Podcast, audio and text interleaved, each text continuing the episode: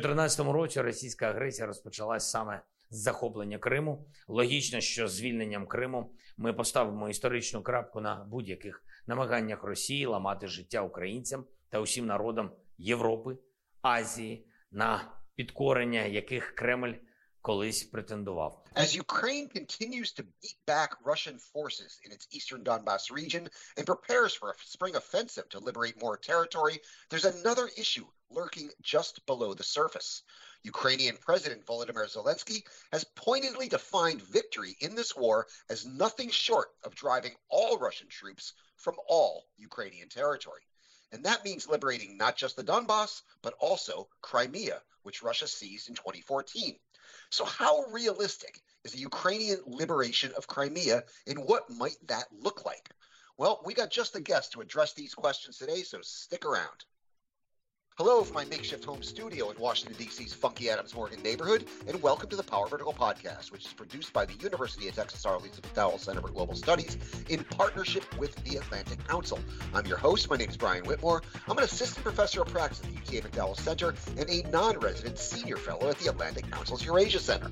And joining me from beautiful Beaufort, South Carolina, is retired U.S. Lieutenant General Ben Hodges, a 37 year veteran of the United States Armed Forces and the former commander of U.S. Army Europe.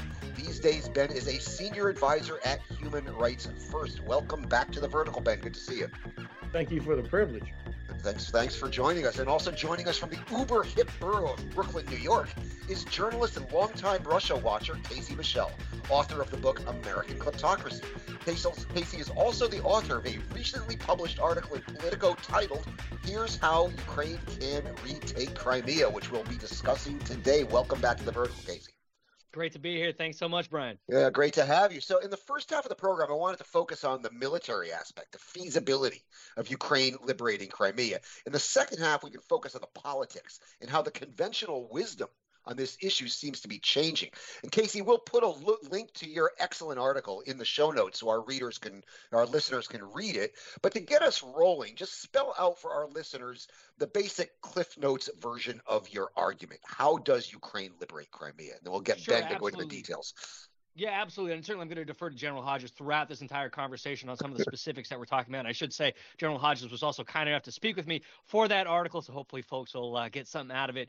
You know, Brian, it has been a, a remarkable year. It's been a year unlike any other. If you and I were talking just this time last year, I don't think any of us would be having a discussion about how you uh, how Ukraine can uh, and should retake Crimea, the Crimean, Crimean Peninsula, uh, Peninsula, especially militarily.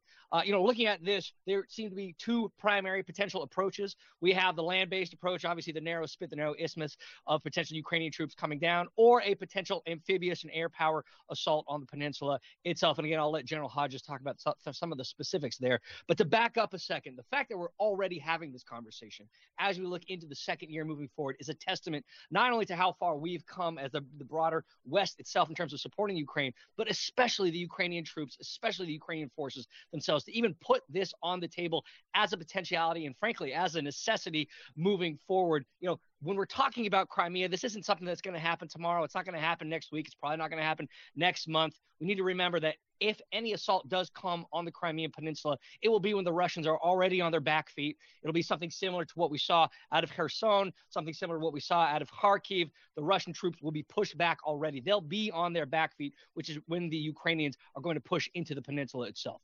Yeah, and this is uh, you. You said the word necessity, and this is one of the big things that kind of jumped out at me from your piece. And I want to try, dive into this a little bit later. Is that maybe leaving Russia and Crimea and getting getting getting them out of every other part of Ukraine is a security risk, uh, not just for, for Ukraine but for Europe as well. Ben, as Casey said, you were one of the military experts he cited for this article. And from a strict kind of military, strategic, tactical, and from your standpoint, most importantly, logistical standpoint, what would a Ukrainian liberation of Crimea look like? What would have to happen first? Do you, do you do you agree with the former Ukrainian defense minister Andriy Zagorodnyuk that before Crimea can be liberated, Russia first needs to be driven out of mainland Ukraine? Actually, this may be the only time that I ever disagreed with Andre. Um, the operational art is all about identifying the decisive terrain and then focusing your effort to secure or seize that decisive terrain, which means you take risk elsewhere. You could kill every Russian soldier in Donbass um, every one of them around Bakhmut, all these places, that would not change the outcome of this war. The Russians would just continue to recede that. You liberate Crimea, that changes everything. So Crimea is the decisive terrain. It's not some appendage of Ukraine that also should be liberated. It is decisive because Ukraine will never be safe or secure, uh, nor will they ever be able to rebuild their economy as long as Russia occupies Crimea.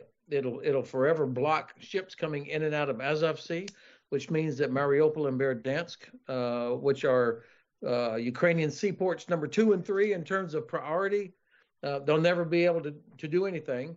And of course, as long as the Black Sea Fleet can operate out of Sevastopol, Odessa will always be uh, threatened uh, or potentially blockaded by the Black Sea Fleet. And then Crimea is a launching pad for drones, for Air Force, and of course for the Navy. So the idea that somehow Ukraine would ever be safe or secure with Russia occupying Crimea is nonsense. And, and we should stop pressing Ukraine to even consider doing that. And they won't. Now, uh, what how did they do this? Uh, you know, of course, if you're if you care about Ukraine, you care about Crimea, you're already familiar with the map, and you recognize exactly as Casey said. I mean, there's only a couple of ways to get to Crimea that connect it to Russia. One is the famous Kerch Bridge, which has already been severely damaged, and I'm pretty sure the Ukrainians will revisit that bridge again in the coming months. Uh, the other way is the so-called land bridge that runs from Rostov down through Mariupol to Melitopol and then across the uh, across into Crimea. So you think about what we're trying to do is not necessarily a land assault, but first make it untenable for the Russians. Make it so that they cannot stay there. That means first isolate it using long range precision weapons to prevent them ever repairing the Kerch Bridge and begin to disrupt or interdict traffic coming down the land bridge. And the Ukrainians, of course, are already hitting targets in and around Melitopol. Uh, so you isolate it. And then I think there will be a land uh, counter, uh, let's call it a Ukrainian uh, offensive that will take place probably, I think, June. That's when all the conditions will be set. They'll have enough force the ground will be right. They'll have built up logistics. They'll have been setting the conditions, and then this this uh, armored force will break once and for all this land bridge, probably by aiming somewhere between Melitopol and Mariupol, and then you can bring up all your HIMARS and, and other weapons, and then you begin to hit Sevastopol, Saki, Jankoy, all the places in Crimea where the Russians are operating. So you hit those things, and eventually the Russians they can't stay there. So the key, of course, is us providing the long range weapons they'll need to do that. So the first, if I'm hearing you correctly, the first thing that needs to happen is you need to take out that Kerch Bridge and then a drive towards Melitopol or somewhere in between Melitopol and Mariupol. Is that am I hearing you correctly there? The the effect the effect you want to achieve first is the isolation of Crimean Peninsula. So uh, make sure they can never repair that Kerch Bridge, and make sure they cannot use the land bridge. And then, and then, of course, I mean, this is medieval warfare, mm-hmm. or you could say Vauban siege warfare, where you you bring up capability in order to get your better your uh, artillery, then it can begin to range the critical targets inside Crimea. Now, Casey, go ahead, Casey. Well, I was going to say this gets to one of the one of the broader conversations, obviously, about the, the, the state and the direction of the war moving forward. The notions of quality versus quantity. Obviously, we've seen what's been taking place in Bakhmut, human wave after human wave after human wave, really highlighting the reality of that strategy on the Russian side, using mass to attempt to overwhelm the Ukrainian forces. And I think one of the things that was so uh, that, that General Hodges made so clear is that yes, that is a reality and that is a strategy, but it's certainly been failing time and again in parts of eastern Ukraine. And there are elements that we can extract from those those lessons of what we see in eastern Ukraine that lead us to think, that lead us to believe uh, long range precision strikes can't help overwhelm that uh, mass factor that the Russians have, certainly in Crimea in this case. And I remember, General Hodges, when you and I were speaking about this just a few weeks ago, the notion of Ukrainian targeting, again, with long range precision, precision strikes, whether it's HIMARS or even ATACMS, to overcome that advantage that the Russians still have in terms of numerical superiority, targeting the logistics hubs, targeting those regional headquarters in Crimea to soften it up, to isolate it, can overcome the numerical disadvantage that Ukrainians still have. Now, Casey, you wrote about another scenario. You wrote about the one that, that Ben outlines here, the drive to, towards Melitopol, blowing, taking out the Kerch Bridge, and isolating Crimea. You also talked about an amphibious uh, assault as well. Is that mutually exclusive to this, or is this in combination with this? And Ben, I want to get you to weigh in on that as well. Well, certainly, again, I'll defer to General Hodges in terms of the broader actual tactical advantages or disadvantages one has or the other. But my understanding is that those can exist in confluence if the resources are actually there. Now, again, one of the things that I was citing was retired Australian General Mick Ryan, who, Brian, you may know, he's been one yeah. of the more popular commentators on the war itself. And he was outlining this strategy. And I'll just read his quote. You know, this would entail a large scale air, sea, and land, so combined arms operation uh, on several axes. Uh, it would be a robust air and sea campaign to the tune of 100,000 or so Ukrainian troops that would allow them to launch that campaign uh, in terms of an amphib- amphibious assault to recapture Crimea. I don't see why that would necessarily be mutually exclusive to, uh, you know, severing the land bridge, pushing forward, bringing forward the long range precision strikes. But it is a matter of resourcing. It is a matter of supply. Already, we're seeing the, um, you know, the ammunition diet that the uh, Ukrainians uh, have to go on because of the lack of actual shells. I, again, I'm not an expert on the, the state of the Ukrainian Navy in and of itself. My understanding is they would need significant increased capacity in terms yep. of any kind of amphibious vehicles or capacities uh, therein to, uh, to to make this a reality. Not that it can't happen. It just there needs to be significant steps between here and now to actually make it so, uh, make them able to do so. Got it right. And Ben, Ben, does Ukraine have the assets to pull something like this off? And they don't have much of a navy. They don't have much in terms of air power. You're, you're muted, Ben. Sorry, I did that because uh, where I'm at in Beaufort is close to the uh, Beaufort Marine Corps Air Station, and they have F-35s taking off for training here, and it's so loud, and I was trying to. that would be pretty good ambient sound for the podcast. actually. Oh, okay, cool. uh, so there, there, the Ukrainians do not have enough long-range precision weapons uh, to do this yet, um, and so we have to go back to what is the first thing that needs to be done. The first thing that needs to be done is that the U.S. government needs to say, our objective is for Ukraine to win. Okay. And when the U.S. government says we want Ukraine to win, then all these excuses about, oh, we don't have enough of these, or, you know, this tank burns too much fuel, all those excuses fall away. But so far, the, the administration, despite all the many good things it's done, has not been able to bring themselves to say, we want Ukraine to win. And I know a little bit later we're going to talk about the politics, but that's that's going to be the key to, to releasing what's needed. If the Ukrainians had ATACMS right now, Mm-hmm. The Black Sea Fleet would not be able to exist in Sevastopol. It's exactly 300 kilometers uh, straight line distance from Odessa to Sevastopol. That's the range of an ATACMS, the uh, published range. So if they already had ATACMS, the Black Sea Fleet would, would be gone. They would have to have repositioned somewhere else. They could not use Sevastopol, and that would make it much more difficult for them to disrupt Odessa, to launch their Kalibr missiles against uh, Ukrainian apartment buildings, and so on.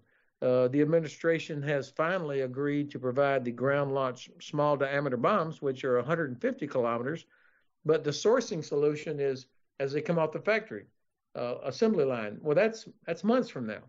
Uh, Gray Eagle drone, 25 hours uh, loiter time. That that would work wonders on many of these targets, but the administration is not yet willing to do that and they're not yet willing to release a ATACMS. SACEUR, General Cavoli um, recently said precision can defeat mass.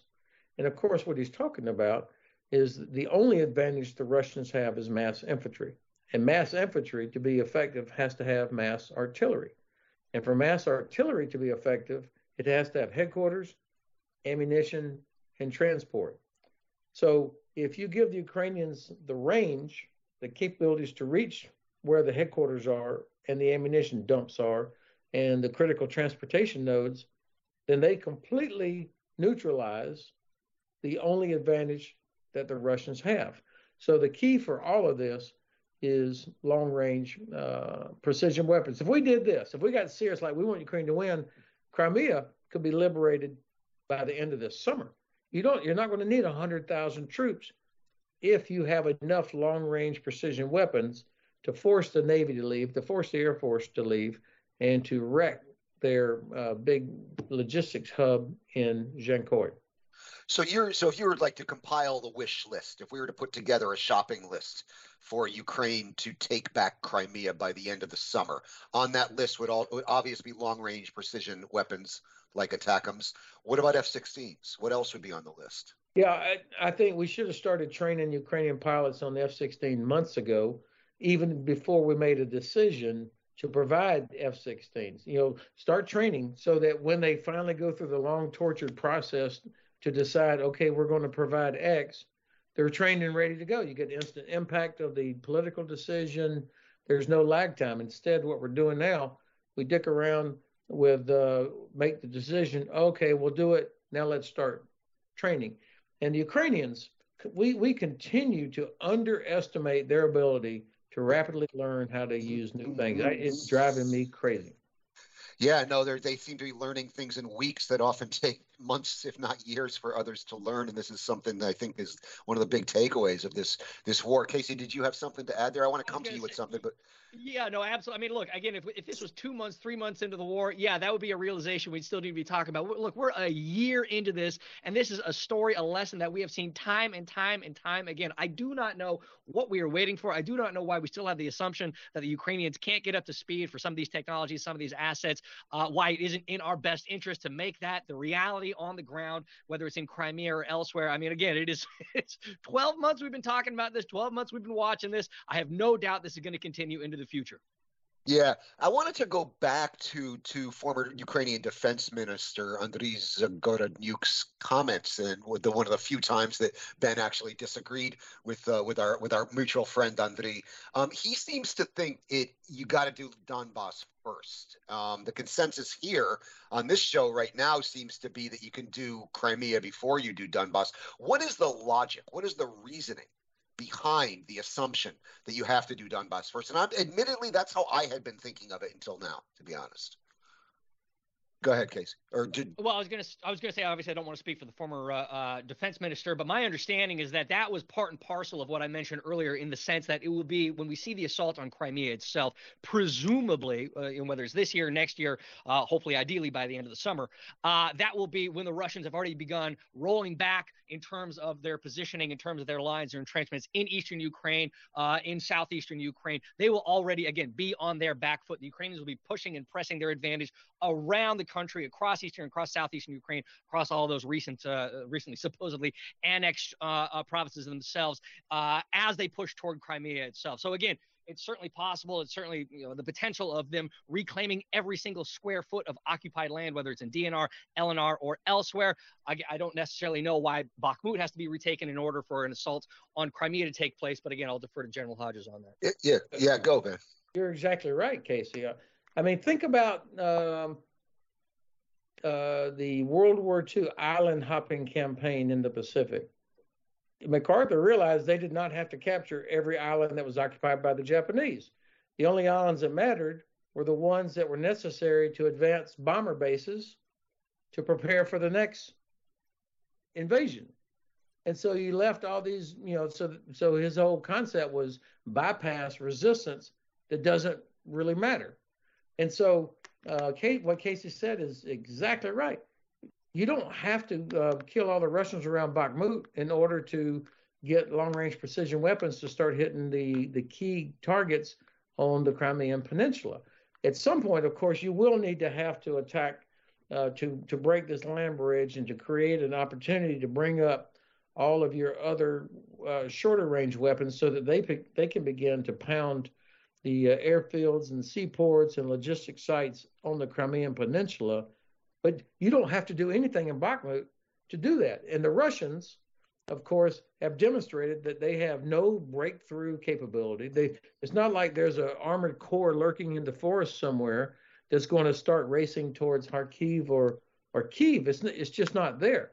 And so uh, while it sucks to be a Ukrainian soldier in Bakhmut right now, they are performing an extremely important function that doctrinally we would call economy of force.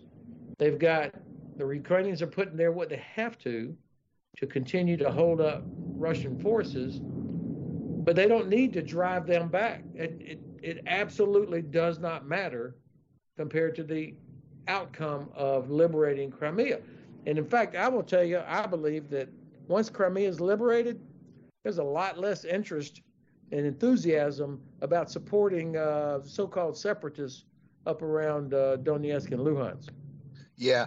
No, you answer. I was going to ask you about Bakhmut, Ben, because this is something that's not directly germane to the topic today, but it's something I've been wondering about is that both sides have turned Bakhmut into this really symbolically important piece of territory that from what I understand, is not that strategically important. And I was wondering if you could address that. You seem to address it from the Ukrainian side. Why do the Russians put so much putting so much stock so in Bakhmut? Th- this is going to be me speculating a little bit. Okay, I don't I don't know this for a fact.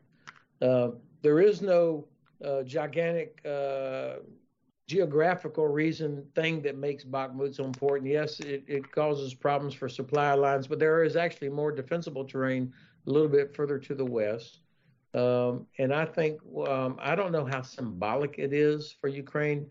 I think it's much more about this economy of force mission that we're talking about. That they are holding up Russian forces up there and allowing Russian forces, especially Wagner, to bleed themselves out at high cost to the Ukrainians. But the think of main effort and supporting effort.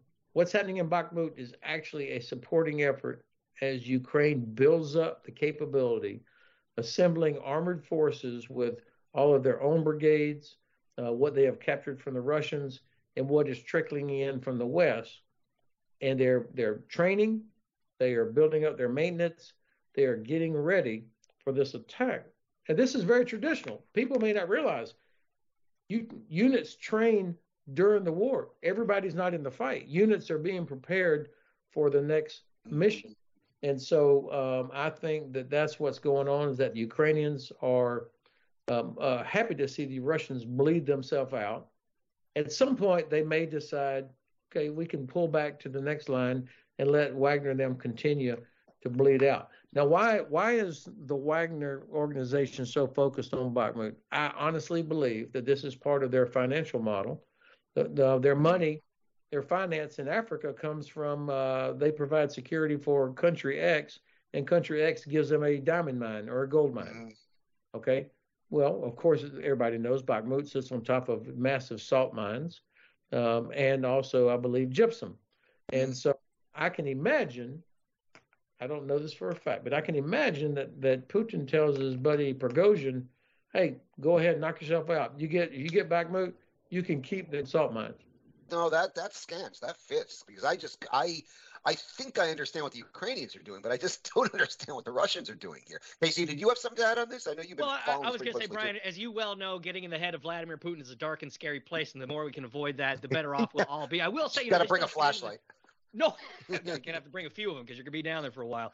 You know, this this does get into broader political considerations, which I know we'll talk about in the second half of the show. And I will be fascinated in a few decades' time when archives are finally opened up to see the kind of back channel conversations that are happening between Putin and Prigozhin. Um, Brian, I think as you've talked about in recent podcasts, Prigozhin has been on the kind of the back feet in terms of yep. his inter- internecine war with Shoigu and Gerasimov and the uh, the broader Russian military. And I wouldn't be surprised if he sees Bakhmut as this kind, maybe not a last gasp per se, but something that he could put on a platter and bring to Putin and say, look, I'm still your guy. I still can get these resources. I can still get the job done. You shouldn't be listening to the Shoigus and Gerasimovs of the world. But again, this is just speculation because at the end of the day, if the Russians are taking five to one losses, maybe even seven to one losses against the Ukrainians, it's just staggering. No country, no matter the mass, can keep that up for an extended period of time, and certainly not Russia.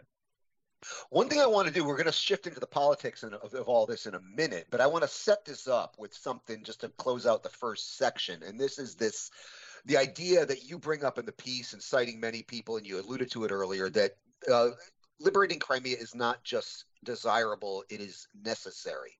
Um, because there's a lot of thinking out there that if Ukraine could liberate all of Donbass, then Crimea is a hell of a bargaining chip basically to end the war. There are vo- now I am not among those voices, and I know you two are not also among those voices. But those voices are out there, and they have influence in the halls of power. Um, so this is so I wanted you to get you both to speak to this issue of the necessity of of why this is a bad idea, why holding Crimea out there as a bargaining chip in the event of the liberation of the rest of Ukraine to basically get Russia to sue for peace. Well, I was, going to say, I'll, I'll, just I'll start with this, Brian. I mean, putting aside the fact that we should be upholding the principle that nuclear powers can't simply invade and carve up non-nuclear powers in the name of revanchist imperialism, putting putting that pretty major principle to the side. You know, what we saw play out last year, obviously, you know, the invasion first began back in 2014, Russian, you know, so-called little green men flooding through the peninsula, and instead of that leading to any kind of stability in Ukraine or in Europe, that simply turned Crimea into that much more of a forward operating base militarily for the Russians. You know, and again again, we've, we've been talking about that plenty already in the conversation. But one of the things General Hodges brought up earlier that I really don't think is getting enough conversation is the utility Crimea has for the Russians to continue this economic blockade of Ukraine. And we're finally starting to have conversations about uh, uh economic reconstruction in Ukraine, how much that's going to actually cost both the Ukrainians and the West. And if if Russia is allowed to maintain Crimea, they can effectively hold a noose around Ukraine's neck for as long as they want in terms of the export economy in southern Ukraine. Ben, I know you have something to add to that. Well, yeah, everybody, everybody that's listening obviously cares about Ukraine. Um, look at your map. I mean, Crimea, uh, from where I'm looking at my map now, you can forget the Sea of Azov as long as Russia sits there, and you can forget Odessa and then the entire Black Sea coast as long as Russia sits there. So I think most people would acknowledge that, okay, let's assume, let's assume just for the sake of this discussion that there was a settlement where uh, Ukraine gives in to pressure and they and they say, okay, fine, keep Crimea, but we want everything else back. And the Russians would say, hell yes, uh, they would love that because they don't. The Russians don't care about Donetsk and Luhansk. That's a sideshow. What they care about is Crimea because it gives them total domination over the entire Black Sea coast of Ukraine. It gives them the ability to completely block any hope that Ukraine has of economic recovery. At the Munich Security Conference two weeks ago, I spoke to a three weeks ago to a very, very, very that's three very, very, very senior executive from one of the top two uh, international investment firms. He said there will be no investment in Ukraine unless there is an ironclad security guarantee for Ukraine. But tell me how you think you have an ironclad security guarantee if Russia occupies Crimea and, and Ukraine's ability to export, which is the key to its economy, export grain, rare earth materials, iron ore, it's not going to happen. So um, that's why I think it is um, a nonsense, nonsensical proposition to tell Ukrainians, come on, for the sake of peace, let them keep goddamn Crimea, and uh, and then we can all, you know, go home. Yeah, I think part of the problem is we've kind of normalized the fact that they've been there since 2014. We've kind of gotten used to it. It's like been you know nine years now, and and so people are and we we got to push back against that that sentiment that Crimea is now de facto part of Russia. It is not. It is sovereign Ukrainian territory. Um, yeah, but that's somebody, a, somebody asked me a, a few weeks ago. They said, "Come on, what's the big deal?" I mean, the Russians seized Crimea in 2014, and Ukraine got on with their economy anyway. I said, "What? Were you asleep? What happened when the uh, Ukrainian Navy attempted to sail up through the Kerch Straits uh, right. back in 2019? Right. What happened? The Russians said, "Oh, they violated territorial water."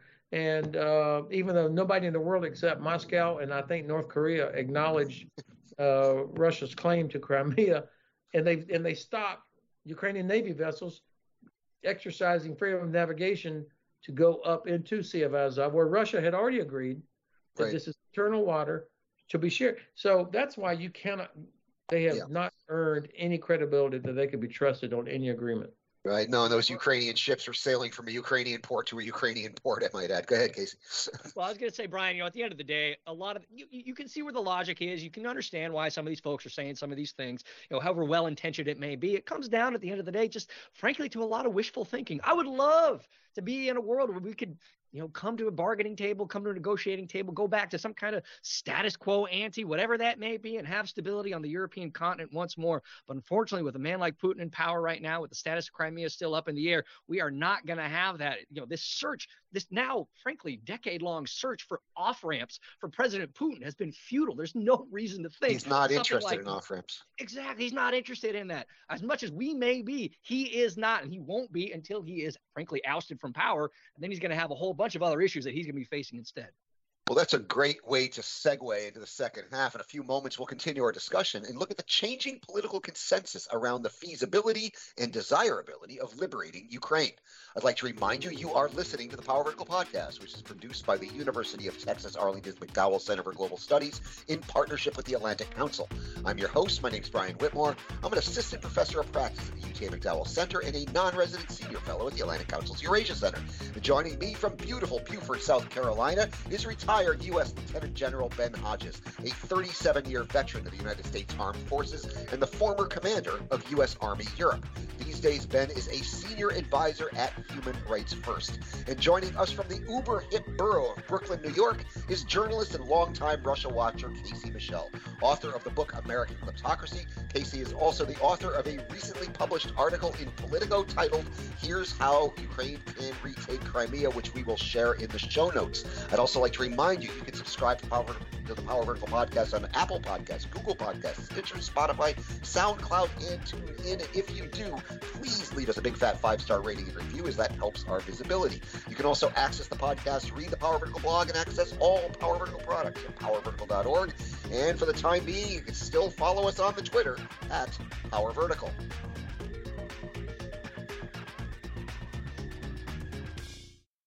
Сьогодні 26 лютого ми відзначаємо День спротиву окупації Криму і Севастополя. І саме сьогодні така розмова особливо важлива. Розмова про те, щоб інформаційно та всіма іншими шляхами постійно забезпечувати розуміння, що Україна нікого не покине, нікого не залишить ворогу. Всіх своїх і все своє ми повернемо з російської неволі. So until very recently, the idea that Ukraine could liberate Crimea was not taken very seriously in the West. It was seen by many as militarily too difficult and politically too dangerous, given the assumption that Crimea was one of Putin's red lines, in the words of U.S. Secretary of State Antony Blinken. So, Casey, what's changed? What's bringing about? Why is this idea suddenly being taken a lot more seriously in the halls yeah, of power right. and among analysts? Yeah, no, absolutely. I mean, and again, that's a, that's a great question. Just how far things have come in a a year alone. I mean, again, we've been talking about militarily, the utility of Crimea as this forward operating base for the Russians itself. But I do think over the past year, there has been this kind of broader examination or re-examination of how, especially Western um, experts and pundits and prognosticators understand Russian imperialism and understand pieces of Russian propaganda. You know, as I as I wrote in this piece, when it pertains to Crimea, you know, I do think one of the most pernicious pieces of this Russian propaganda is that there is some kind of Russian entitlement to Crimea. Now, again, the piece goes through plenty of different areas, plenty of different elements and aspects of that. But you know, as we saw, Brian, I mean, you and I have talked about this plenty. You have certainly had plenty of podcasts about this. Ever since 2014, there's been this kind of almost blase attitude, this kind of nod and wink, you know, what, what the Germans would call the, the Putin understanders, that yes, Crimea is a little bit different than Ukraine. And yes, the Soviets transferred Crimea in 1954 from the RSFSR to the Ukrainian SSR. And can't we just kind of wash our hands of this? Should Ukraine actually have any right to Crimea whatsoever? And what we've seen over the past year is a lot more people are a lot more familiar with Crimean history itself. And just to pull one data point, Brian, which I think is really fascinating for me, I think a lot of folks understand that you know the Russians first annexed Crimea in 1783 under Catherine the Great. And there's always been this notion that it's eternally Russian and it's this kind of Russian quote unquote holy land you know, Crimea wasn't majority ethnic Russian until the Second World War. Right. And again, that's only because of Stalin's gargantuan ethnic, ethnic cleansing, campaign. I'm glad you raised that because I was going to raise it. yeah, no, I mean, it's just one of these things. If, if you're not familiar with regional history, if you're not familiar with the history of Russian imperialism, yeah, it's easy to say, sure, it's always been Russian. Sure, it's majority Russian. Just let them have it without actually understanding the actual history that it didn't become even majority Russian, this supposed Holy Land, uh, until, you know, less, less, than a century ago, just two generations ago, uh, and because of gargantuan ethnic cleansing campaigns. Ben, you talk to a lot of people about this issue in, in, in, in the military and the political world. What do you, what do you, how do you, do you see the consensus changing to the extent that Casey does? And, and if so, what is driving this change? Well, I think um, the administration um, is uh, gradually getting closer and closer to the realization that we have to have a strategic outcome. That, you know, to say uh, we're with you for as long as it takes is an absolutely worthless, meaningless, empty phrase um, for as long as what takes. I mean, that's that only guarantees uh, a longer war, more people dying, and and the chance of Russia um, winning the test of will as time goes by. So um, I think the administration realizes that we, we have to we have to get to a conclusion that um, is is more decisive. That that's part of it. But I have spoken with um, let's just say really good, really smart, very senior people from the Pentagon and the, um, including the Joint Staff and in the department, and they're like, "Well, Ukraine, our Crimea is not that important for logistics for the Donbass region." It's like, no, that's not the point. You know, it, it's it's not about does it provide great logistics for Russian troops sitting across the Dnipro from Kherson. It's because of what it gives the Russians if they hang on to it. And so, you know, a lot of good people have been pounding away at, you know, we have uh, uh, not intentionally, but in effect, granted sanctuary to Russia in places like Crimea by withholding longer range weapons that the Ukrainians could be using against Crimea. So, in effect, Crimea is sanctuary for Russian forces. I think one thing that's uh, a couple of things that have helped also, though, is that Russia um, is their is their own worst enemy here. I mean, there are a lot of people that would be happy to give them an excuse or just to stop this to try to explain away what Russians are doing, but their behavior I mean, how many how many uh, missiles did they launch against Ukrainian cities last night? And so this behavior is become so for even for some of the uh, Kremlin verstehers uh, that uh, Casey uh, alluded to, which Casey alluded, it's like you can't defend that. And right. so um, so people, I think I think there is a buildup inside the European Union and inside other countries, a hardening inside the U.S. Congress, by mm-hmm. the way, um, that this is not acceptable and that Russia is not in any way reliable. And, and we need to take care of this. And then finally, these red lines. Why do we determine what Russian red lines are? Okay, I think actually there's a bigger chance of you using a nuclear weapon than there is of Russia using a nuclear weapon. Yes, of course you take it serious. They have thousands of nuclear warheads. They don't care how, how many innocent people get killed. But a tactical nuclear weapon gives them zero advantage, zero battlefield advantage. They don't have the Russian or like the old Soviet Union trained, properly equipped units that could exploit a a gap that would have been created by use of a tactical weapon where they were trained to operate in a contaminated or radioactive environment. They don't have that anymore. So there's no advantage. There's only downsides. And I think the general staff recognizes, uh, and they also believe President Biden's warning of catastrophic consequences. So if there's no advantage, there's only downsides, why would you do it? And I also think finally, um, Putin is, you know, he's probably the biggest narcissist in the world. I mean, this is a guy that sits 10 meters away from his uh, office office visitors to avoid getting COVID. You know, and he's got this incredible personal lifestyle that's finally being exposed. That doesn't sound like a guy who's willing to blow it all up and uh, kill himself.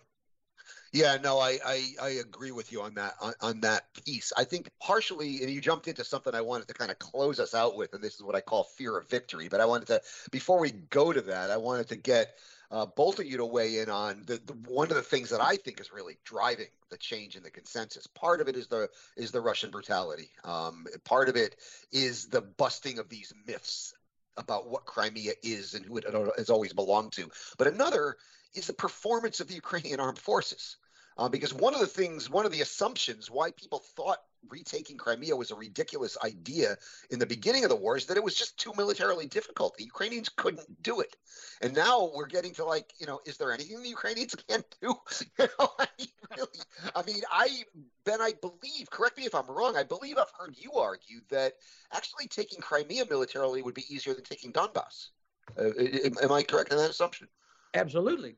Yeah, if you're thinking in a very uh, linear fashion, then it's like, oh, this will be very hard. And I, have seen people say, come on, they've had it for, you know, what is it, since 2014? So that's uh, nine years. It's a it's an incredible fortress. Bullshit. It's not an incredible fortress. You've got thousands of Russians go there for their summer holiday.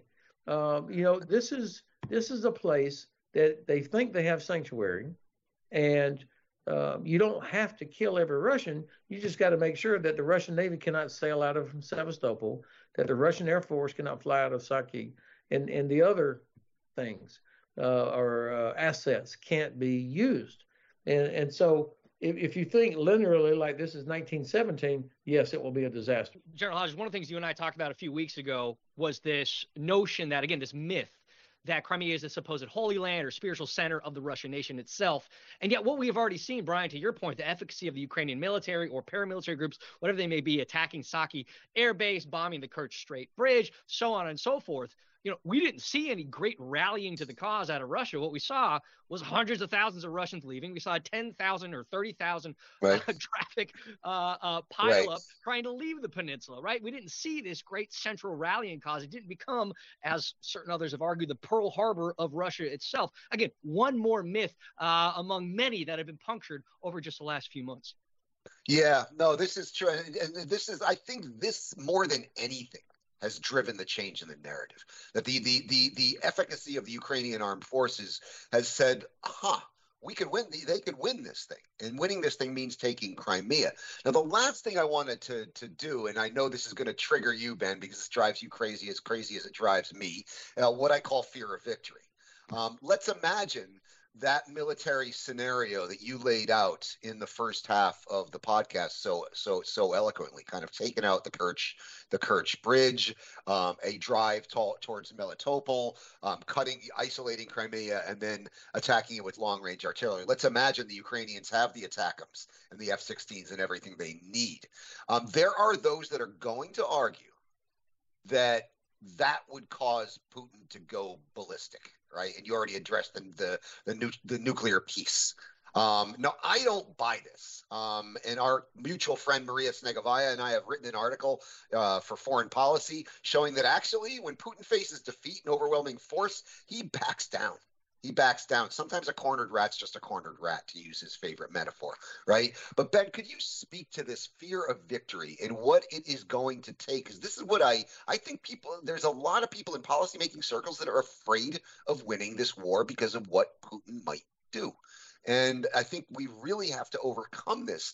Even people like the, you know, the new Czech president recently said we have to give Putin off ramps. We can't, we can't, we can't have a victory that results in the humiliation of Russia. Macron saying this all the time. Um, what what is it going to take to change this, and do you see it changing? Yeah, um, I do not understand, and I was disappointed that uh, President Pavel uh, would have said something like that. That he um, of course, these are all political leaders. They all have to, they have different audiences and they have to do things.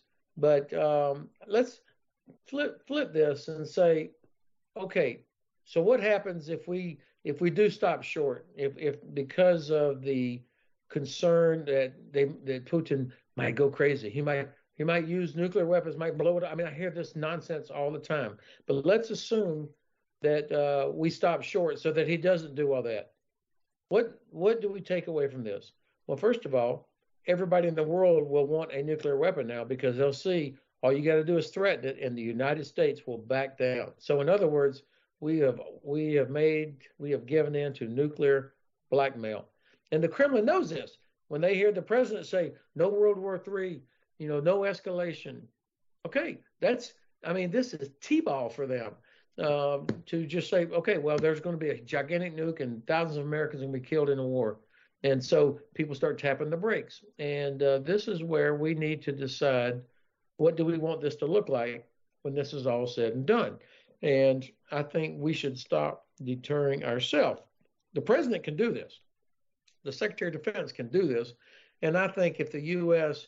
provides that real solid leadership, then um, nations will will stand stand with us. Look, the people that are going to be in most danger of a nuclear weapon is not us; it's the Ukrainians. Exactly. Because you know you've got two types of nukes. You have the strategic, the Dr. Strangelove, ICBM. They're all aiming where you guys live. Okay, they're not going to use that because of what the consequences will be, the strategic retaliation by us.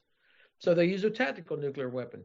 A tactical nuclear weapon, you could you could use it on one end of the uh, runway uh, of Atlanta Hartsfield Airport or Dulles, and you would not blow out the glass on the terminals on the other end. I mean, this is not a, a it's not a Hiroshima type weapon, so there's no battlefield advantage. But so if they do use it, who's it? Who's going to be at most risk? It's going to be Ukrainians and Russians. Why do we why do we uh, allow ourselves to be deterred by that when the Ukrainians say, "Bring it on"? Right. Right. Yeah. No. The the the one the, the Ukrainians are the one people who are not worried about this, and they're the they, they're the ones that have the most to lose. One thing I always bring up too is like Ben, you like me, we we grew up in the Cold War, and we we lived. It was just part of life. That, that, that, that there was the, the possibility of nuclear war, and we've had this one generation now that's grown up without this, and I don't know. It just never. It, it, it doesn't freak me out that much. I guess because I grew up with it and it it, it it it never happened. Casey, do you have anything you wanted to add here? Well, well, I was, I was going to say, you know, as part of the generation that grew up without it, now are, you know, for the first time experiencing this. Yes, it's it's a, a shift, a trajectory. You know, you get accustomed to it. I think Brian, as you mentioned in the, in the podcast episode last week, though, as we saw in that recent Financial Times piece, Putin, to his extremely limited credit, had considered, had outlined the potentiality of using nuclear weapons and mm-hmm. decided against it. Um, I wanted to say, maybe just as we kind of get toward wrapping the podcast stuff, you know, one of the things that you just mentioned, Brian, a moment ago was I think it was Macron's comment about not humiliating Russia. Right. And yes, in a very vague theoretical way, you can understand where he's coming from. But certainly one of the clear lessons from this war for me is you can't control what your enemy, your adversary, or another entity is going to view as humiliating. As, as Brian is, you know, and, and, General Hodges, you guys are both perfectly aware. You know, the U.S. did plenty of much of what it could to retain the Soviet Union as it existed in the late 80s, early 90s under Bush one. Um, you know, it allowed Russia to retain its seat on Security Council over and again. The U.S. provided, the West provided a pedestal for a kind of soft landing for the Russians, and yet we saw the humiliating humiliation. We saw the resentment creep in over and again, and is now obviously propelling President Putin Putin himself. We, I think we have to get past this idea that we can control what others, uh, especially those in the, in the Kremlin, are going to view as humiliating, and simply act and work toward what is in our best strategic interest right. in Ukraine and elsewhere. Exactly. Yeah, no, well said. That is very well said. Look, um, we should not be scared of the potential breakup of the Russian Federation. It won't be pretty, but we shouldn't be scared of that. And when I hear people say, "Well, we don't know who the guy after Putin might be worse," I doubt it. I I doubt. I mean, anybody will be markedly worse than him. So we need to uh, demonstrate. We need to clarify what is our strategic objective. That's the hardest thing in the world for political leaders to do is to provide clarity about a strategic outcome that they want with real clarity. Now that's that's got to be job one for the administration now. I mean, I got an easy answer to that. A Ukraine that's whole and free and embedded in Western institutions. Full stop. Why, why, but they don't. Whole, uh, they, they, don't. No, they I don't, think they see it. I think they're afraid of it. I, I, I, I mean, I'm saying they don't say. If they said that, if they said we want Ukraine to win, then you would not be having these trial balloons being released uh, about once a week about negotiations from the chairman of the Joint Chiefs or from other people in the administration. Yeah, no, I think. Uh, go, go ahead, Casey. Well, I was going to say, and you know who said that explicitly, very clearly the other day that Ukraine needs to be restored to its 1991 borders was Alexei Navalny. You know, he has had issues with what should happen to Crimea, but he's finally come out and said, no, full stop, 1991 borders, that includes Crimea. That's what needs to happen moving forward. No, and I, I would argue that that should be uh, non-negotiable, and that's a. I'm watching the time, and I'm aware of both of your schedules, so I'm gonna I'm gonna wrap it up now because that's we all we have time for today. I'd like to remind you you have been listening to the Power Vertical podcast, which is produced by the University of Texas Arlington's McDowell Center for Global Studies in partnership with the Atlantic Council. I'm your host. My name is Brian Whitmore. I'm an assistant professor of practice at the UT McDowell Center and a non-resident senior fellow at the Atlantic Council's Eurasia Center. And joining me from beautiful, beautiful South Carolina, has been retired U.S. Lieutenant General Ben Hodges, a 37 year veteran of the United States Armed Forces and the former commander of U.S. Army Europe. These days, Ben serves as senior advisor at Human Rights First. And joining us from the uber hip borough of Brooklyn, New York, has been journalist and longtime Russia watcher Casey Michel, author of the book American Kleptocracy. Casey's also the author of the recently published article in Politico, Here's How Ukraine Could Retake Crimea, which we will certainly share in the show notes. Thank you both for an enlightening discussion and for making us all a whole lot smarter. Thanks, Brian. Yeah, as Casey departs, I'd like to also thank our awesome production team in Arlington, Texas. Lance Legas is in the virtual control room, keeping all the lights on and all the complicated machines well oiled and in working order throughout our discussion. And Zachary Bell handles our all important post production duties, cleaning up my many messes and making us all sound a lot better than we do in real life. I'd also like to remind you you can subscribe to Power Vertical Podcast on Apple Podcasts, Google Podcasts, Stitcher, Spotify, SoundCloud, and tune in. If you do, please leave us a big fat five star rating and review because that helps our visibility. You can also access the podcast, read the Power Vertical blog, and access all Power Vertical products at powervertical.org. And you can, for now, follow us on the Twitter at Power Vertical. The Power Vertical podcast will take a one week hiatus next week because, well, it's spring break at UTA and my producers need a break from me. But we'll be back in action on March 24th. Until then, I leave you with the ambient sound mix that's been prepared by our production team.